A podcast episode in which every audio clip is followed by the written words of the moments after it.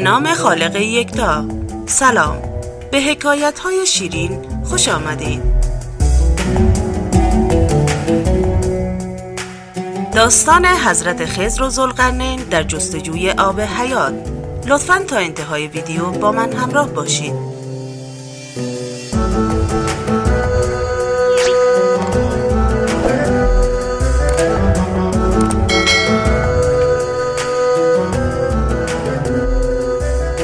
پدر خزر پادشاه یکی از شهرها بود. خزر از کودکی در جستجوی معرفت و حکمت بود و به خداپرستی راه یافت و از همه مردم شهر داناتر شد. وقتی خزر بزرگ شد پدرش خواست او را جانشین خود سازد. اما خزر قبول نکرد و گفت من این ریاست را نمی‌خواهم. نمی‌خواهم شاه یک شهر باشم. می‌خواهم پادشاه دلها و عقلها باشم. من حکمت و معرفت را انتخاب کرده ام و می‌خواهم خوبی های بزرگتر را جستجو کنم. آرزوی خزر این بود که از بندگان برگزیده خدا باشد و به بندگان خدا خدمت کند و گمراهان را راهنمایی کند. دعای خزر مستجاب شد و به پیامبری برگزیده شد. معمور شد که قوم زلقرنین را به خوبی ها و راستی ها رهبری کند.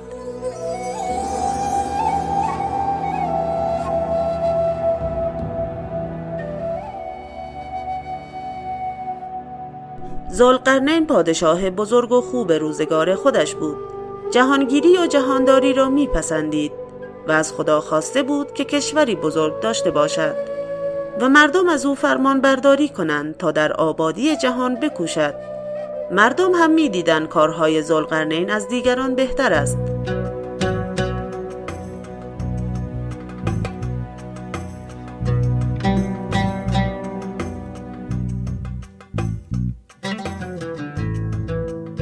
روز به روز بیشتر به او علاقه من می شدن و کشورهای بسیاری را گرفت و از مشرق تا مغرب عالم را زیر پای خود دید. وقتی خز زلقرنین را دید مأموریت خود را گفت.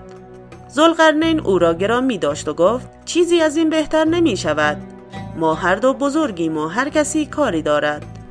تو با پیغام و حکمت و معرفت خود مردم را هدایت کن.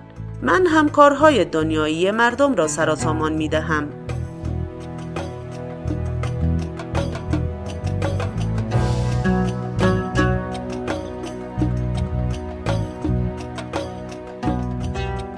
زلقرنین به همه کشورها سفر می کرد.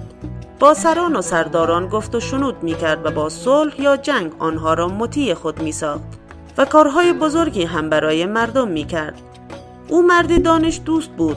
در همه کارها علت و سببها را جستجو می کرد. با فکر و تدبیر خود مردم را به خانه ساختن، قنات چشم جاری کردن و کشاورزی و تجارت و صنعت تشویق می کرد.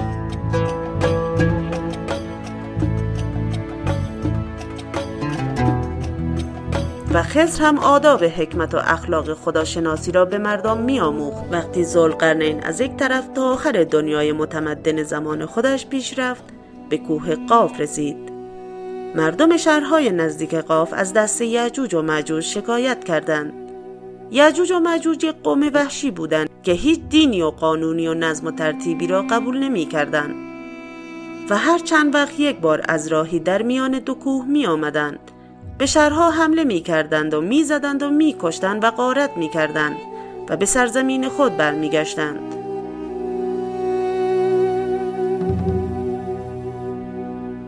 زلقرنین با کمک مردم در میان دو کوه در سر راه یعجوج و معجوج دیواری از سنگ و آهن به درازی چند فرسخ ساخت و راه یعجوج و معجوج را سد کرد. این دیوار به صد یعجوج و معجوج معروف شد.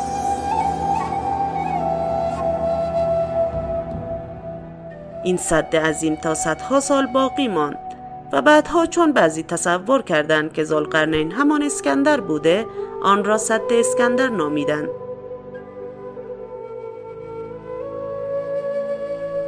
زلقرنین وقتی از طرف مغرب تا آخر دنیا پیش رفت خزر همراه او در این سفرها در خشکی و دریا همه عجایب دنیای خدا را می‌دید.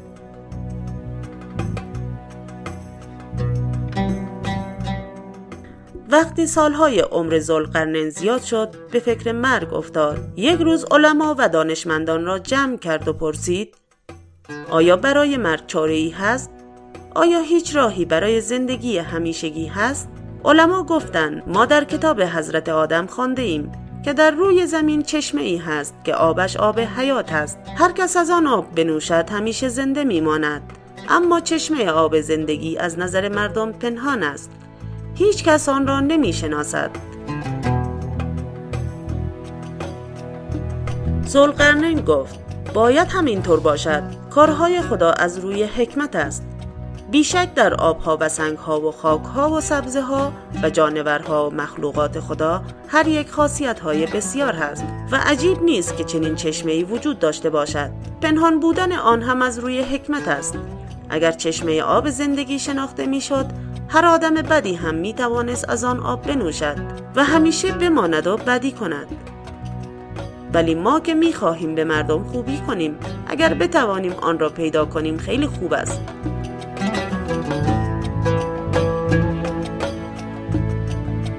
خز گفت قانون بزرگ خدا این است که خواستن توانستن است و اگر کسی بخواهد باید پیدا کند. زلقرنین گفت اگر بخواستن بود نمرود و فرعون هم می‌خواستن آب حیات را پیدا کنند. خزر گفت صحبت از عاقلان است نه بلحوثان اگر دیوانه ای بخواهد مانند مورچه از دیوار صاف بالا رود شاید نتواند. اما اگر عاقلی بخواهد مانند مرغ بر هوا پرواز کند البته می‌تواند. خواستن در تمام کارهای دنیا نشانی و علامتی دارد. نشانی آن جستجو کردن و طلب کردن با یقین و ایمان است و هوس کردن کانی نیست. ناچار هر قدر چیزی عزیزتر باشد جستجوی آن دشوارتر است و کسی که از دشواری بترسد به مقصود نمی‌رسد.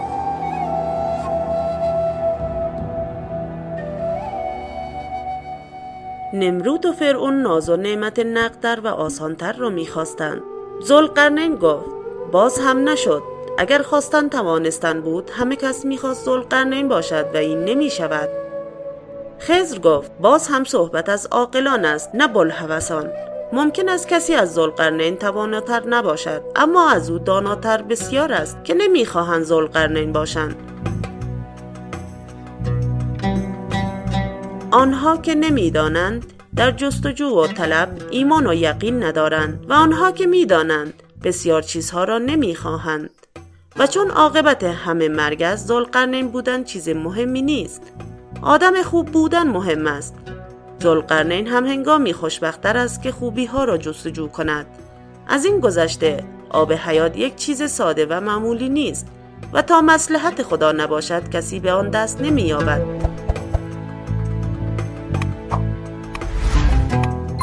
زلقرنین گفت در حرفهای تو آثار حکمت و معرفت می بینم ولی به هر حال چشمه آب زندگی را در کجا باید جست؟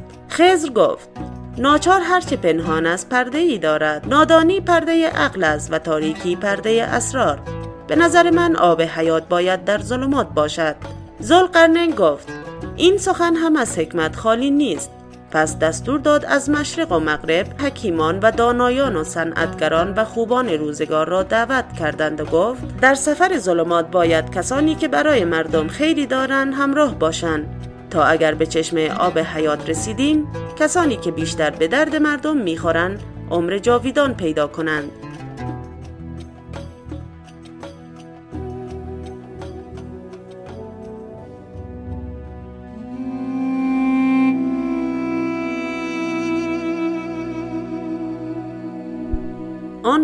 لشکریان و نزدیکان خود دستورهای لازم را داد و خود با گروه دانشمندان و کارگران سختکوش و راهشناسان به سرزمین های تاریک روانه شد. اسباب یک سفر دراز را برداشتند و حرکت کردند.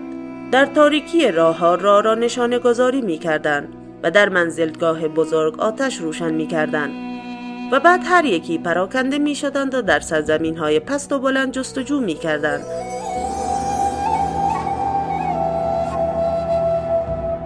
عجایب بسیار می‌دیدند و جمع می شدند و مشاهدات خود را تعریف می کردند و مدتی دراز در سرزمین تاریک ظلمات به سر بردند.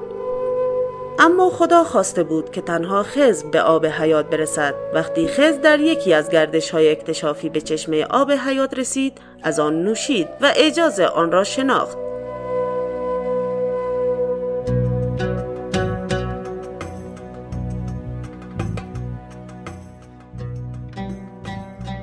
وقتی این خبر را پیش دیگران آورد و از کشف آن چشمه سخن گفت و باز به جستجوی آن برآمدند دیگر چشمه ای به آن نشانی نیافتند. چشمه ها بود و آب ها بود اما آنکه خزر می گفت دیگر پیدا نشد و جستجوی بسیار به نتیجه نرسید.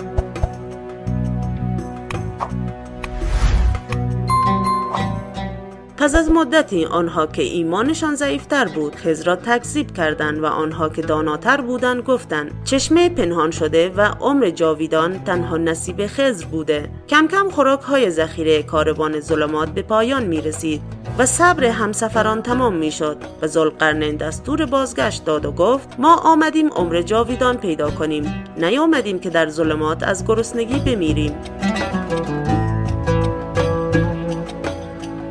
باید برگردیم و بار دیگر با ذخیره کافی به جستجو بیاییم نشانه ای در منزلگاه بزرگ گذاشتن و علامت ها بر سر راه ها و برگشتند می‌گویند وقتی در ظلمات از راهی میگذشتند به سنگ هایی رسیدند که در تاریکی می درخشید و اسب ها می ترسیدند. پرسیدن اینها چگونه سنگی است؟ خزر گفت سنگ حسرت است. هر که بردارد پشیمان می شود. و هر که بر ندارد نیز پشیمان می شود بعضی گفتن حالا که نتیجه یکی از چرا بار خود را سنگین کنیم؟ و بعضی گفتن پشیمانی از داشتن بهتر از پشیمانی از نداشتن است و نمونه هایی برداشتن. بعد در روشنایی معلوم شد که سنگ ها جواهرهای گرانبهاست. دلیل آن حرف را پرسیدند. خزر گفت این سنگ ها زیبا هست اما هیچ نفی ندارد. خوردنی نیست پوشیدنی نیست و داروی هیچ دردی نیست و خاصیتش این است که هر که ندارد حسرت می‌خورد که چرا ندارم و هر که دارد حسرت می‌خورد که چرا بیشتر ندارم. از ظلمات برگشتند و زلقرنین به کار خود پرداخت اما به زودی عمرش به پایان رسید. آب حیات قسمتش نبود و حکمت و معرفت و عمر جاویدان نصیب حضرت خزر بود. و معروف است که حضرت خزر همیشه زنده است. کسانی که در راهی در مانده باشند و از روی حقیقت خدا را بخواهند خزر به راهنمای ایشان می شتابد